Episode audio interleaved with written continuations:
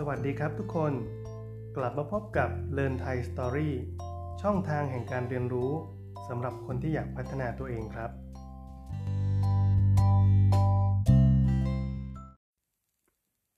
สวัสดีครับทุกคน พบกับครูจักกริดนะครับ ช่อง Learn Thai Story นะครับสำหรับสัปดาห์นี้พิเศษขึ้นมาคือ เรามาเจอกันในนี้แทนนะครับ ก็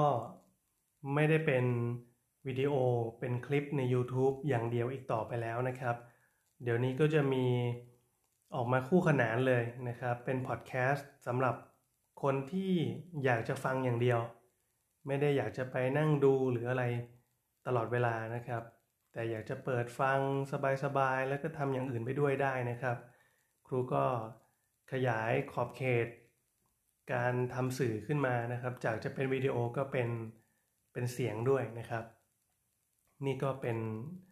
สัปดาห์แรกแล้วกันที่จะเอาพอดแคสต์เข้ามาประกอบในการนำเสนอเนื้อหาในการเรียนนะครับ ทีนี้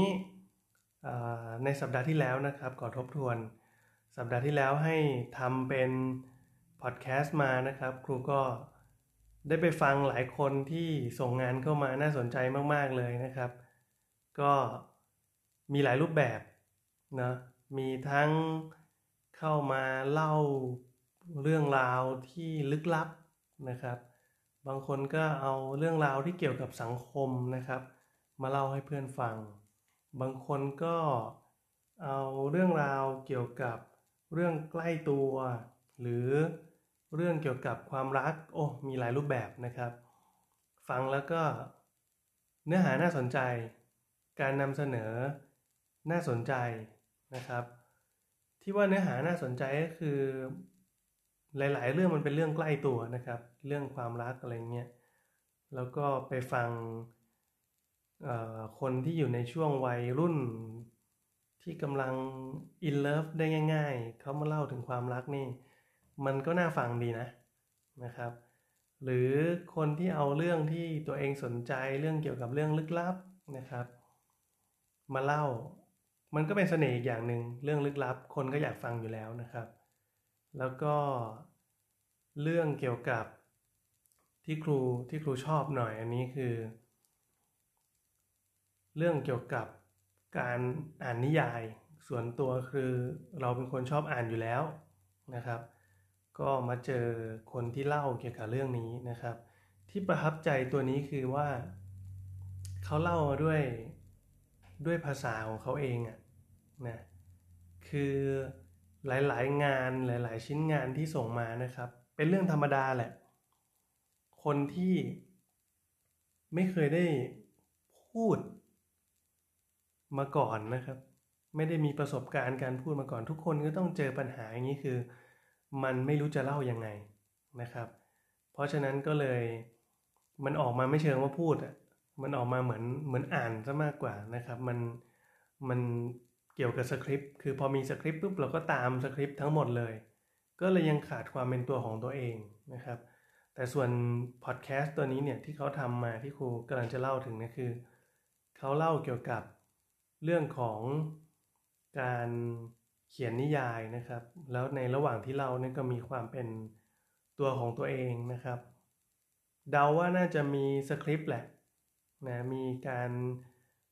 รู้ว่าตัวเองจะเล่าเรื่องอะไรบ้าง มีหัวข้อคร่าวๆ แต่ฟังจากภาษาในการนำเสนอเอ่ยในการทอดน้ำเสียงเอ่ยรู้เลยว่า พูดแล้วก็คิดไปด้วย แล้วก็รู้สึกไปด้วยในสิ่งที่พูดนะครับ ซึ่งมันเป็นสเสน่ห์นะครับ เราไปฟังพอดแคสต์หลาย ๆ อันเนี่ย เราจะรู้ว่าเขาเขาพูดจากความคิดของเขานะครับ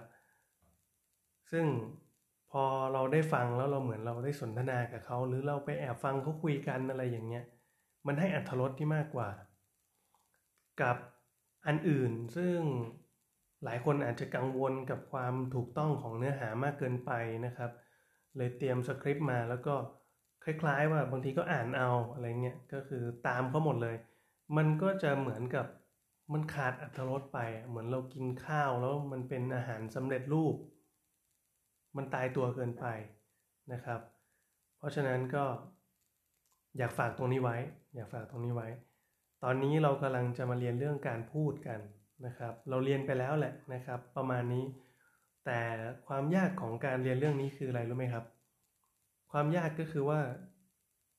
ทำยังไงคุณถึงจะพูดออกมาจากความรู้สึกของตัวคุณเองได้จริง ๆนะครับ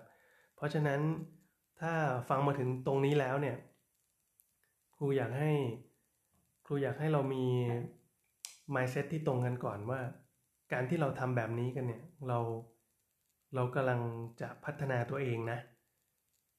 เรากำลังหาโมเดลในการที่จะพัฒนาศักยการศักยภาพในการพูดของตัวเราเองนะครับ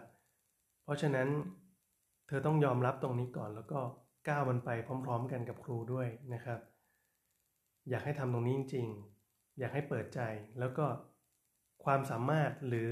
ทักษะที่มันเกิดขึ้นในตัวเรา มันก็จะได้รับการพัฒนา มันจะได้ฟื้นขึ้นมาจริง ๆนะครับ เป็นศักยภาพที่สามารถเอาไปใช้ได้ในอนาคตตอนไหนก็ได้นะครับ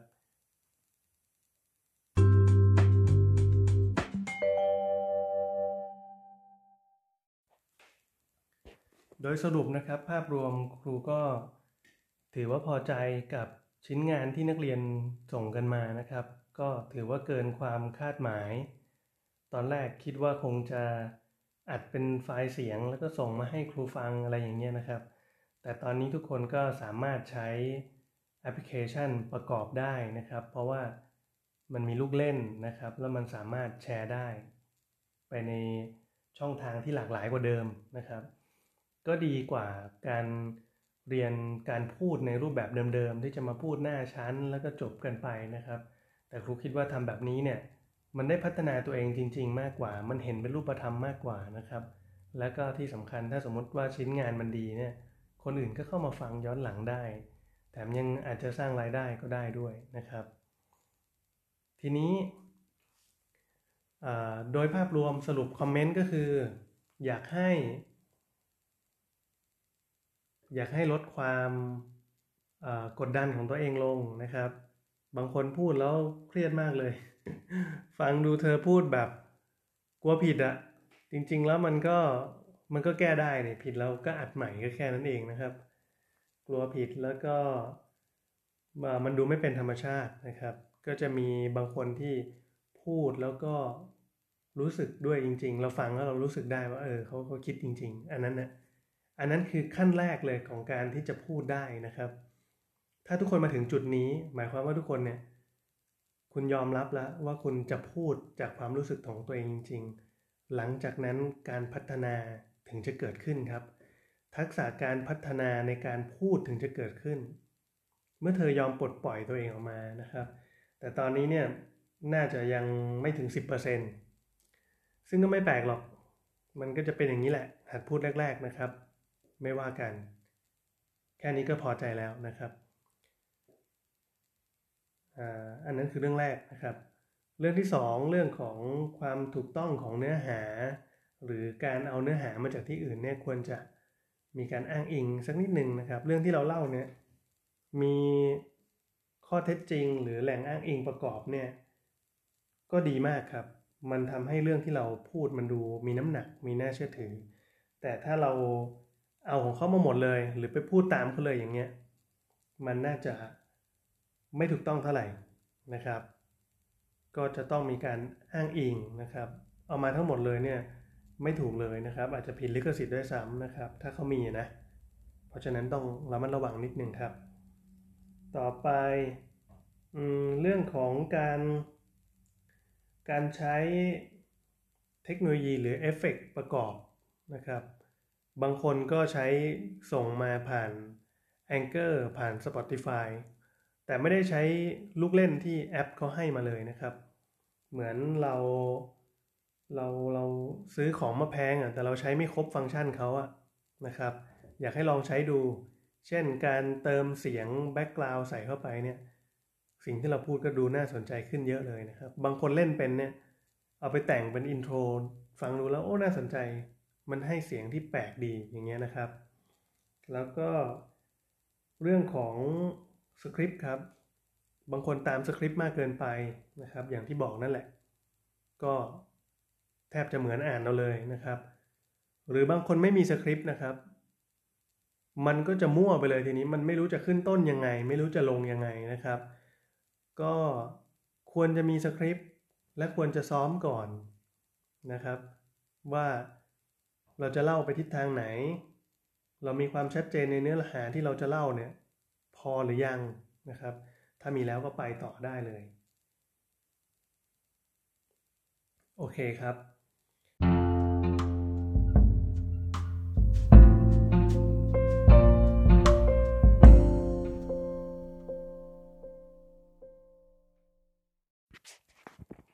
ทีนี้มาถึงขั้นตอนต่อไปของการฝึกนะครับ หลังจากที่เราลองพูดมาแล้วเนี่ย อันนั้นเป็นแค่แค่น้ำจิ้ม นั่นเป็นแค่ตัวอย่างเฉยๆว่า เอ้ย พูดแล้วมันจะเป็นงี้นะนะครับ ถ้าใครได้ทำมาแล้ว ก็จะมีประสบการณ์แล้วแหละว่า มันรู้สึกยังไง คนที่ไม่เคยทำก็ไม่เข้าใจฟีลลิ่งของการพูดอยู่เหมือนเดิมนะครับ เพราะฉะนั้นต้องลอง แล้วสัปดาห์นี้จะพูดยังไง ก็คือเราก็คงต้องฝึกบ่อยๆ เหมือนนักฟุตบอลน่ะก็ต้องซ้อมทุกวันถึงจะคล่อง เราจะฝึกพูดเราก็ต้องคลิปเดียวมันไม่จบแน่นอนนะครับ สัปดาห์นี้ก็ครูขอฝากชิ้นงาน 1 ชิ้นแล้วกันนะครับ โดยปกติเนี่ยก็จะมีการทำเป็นเดี่ยวบ้าง หรือว่าอาจจะจับคู่บ้างนะครับ แต่ว่าการทำพอดแคสต์เนี่ยมันไม่เหมาะกับการที่จะทำสี่ห้าคนสิบคนอะไรเงี้ย ราะอะไรครับ เพราะมันมันไม่รู้ว่าใครพูด ถ้ามันมีหลายคนเกินไปเพราะเสียงทุกคนจะตีกันไปหมดเลยนะครับ ก็อาจจะเป็น2คนนะครับ แต่สถานการณ์แบบนี้ไม่เหมาะที่จะเจอหน้ากันอย่างยิ่งนะครับ ก็คงจะเป็นเดี่ยวเหมือนเดิม อยากให้ฝึกอีกหนึ่งคลิปนะครับ แต่เราจะโฟกัสในเรื่องที่มันใกล้ตัวกว่าเดิม มันพูดได้ง่ายกว่าเดิม ครั้งแรกเนี่ย เราทำให้เกิดความเข้าใจในกระบวนการทั้งหมดว่า ก่อนจะออกมาเป็นพอดแคสต์มันต้องทำยังไงบ้าง มีสคริปต์นะมีสคริปต์เสร็จปุ๊บลองพูดนะ ลองอัดนะ อัดใช้แอปแบบนี้นะ รู้หมดแล้วนะครับ แต่เอาเข้าจริงๆเนี่ยประเด็นสำคัญอยู่ที่การพูดจะพูดยังไงบ้างทีนี้นะครับ เพราะฉะนั้นหัวข้อวันนี้ก็เลย ขอกำหนดหัวข้อง่าย ๆ แล้วกันนะครับหนึ่งหัวข้อ คือ อยากให้เล่าเกี่ยวกับเรื่องความประทับใจในวัยเด็ก ทุกคนต้องมีแน่ๆพอพูดประโยคนี้ปุ๊บเจอเลยนะครับ หลายครั้งที่เอาหัวข้อนี้มาเนี่ยทุกคนจะเล่าหัวข้อนี้ได้เป็นธรรมชาติที่สุด จริง ๆ ครูก็มีนะความประทับใจในวัยเด็ก มันมีหลายฉากหลายตอนเลย มันมีทั้งตอนฮาตอนดื้อตอนตื่นเต้น โอ้ เยอะนะครับ แต่อยากฟังของนักเรียนมากกว่า ซึ่งแต่ละคนคงจะมีแหละ ความประทับใจในวัยเด็กนะครับ ก็อยากให้เราออกมาแบบธรรมชาติ ไม่ต้องเกรงนะครับ ไม่ต้องเป็นทางการอะไรทั้งนั้น ไม่ต้องแนะนำตัวไม่ต้องอะไร สมมุติเลยว่าเธอเป็นชาแนลเป็นช่องหนึ่งของตัวเอง แล้วทำออกมา ในโจทย์ที่ครูกำหนดแค่นั้นเอง แล้วมันจะออกมาหน้าตาเป็นยังไงนะครับ ก็รอฟังครับ หวังว่ากระบวนการนี้จะช่วยให้ทุกคน สามารถพูดเป็นพูดได้ แล้วก็เข้าถึงคำว่าพูดสื่อสารได้มากขึ้น บางคนไม่เคยพูดเลยก็ลองดูครับ ยิ่งคนไม่พูดเนี่ยพอมาพูด คนฟังเขารอฟังมากๆนะครับ โอเคนะครับ ก็คงจะมีแค่นี้สำหรับสัปดาห์นี้ ใครทำได้ยังไงก็ลองลองแชร์มาให้กันฟังนะครับผม ขอให้โชคดีครับ สวัสดีครับ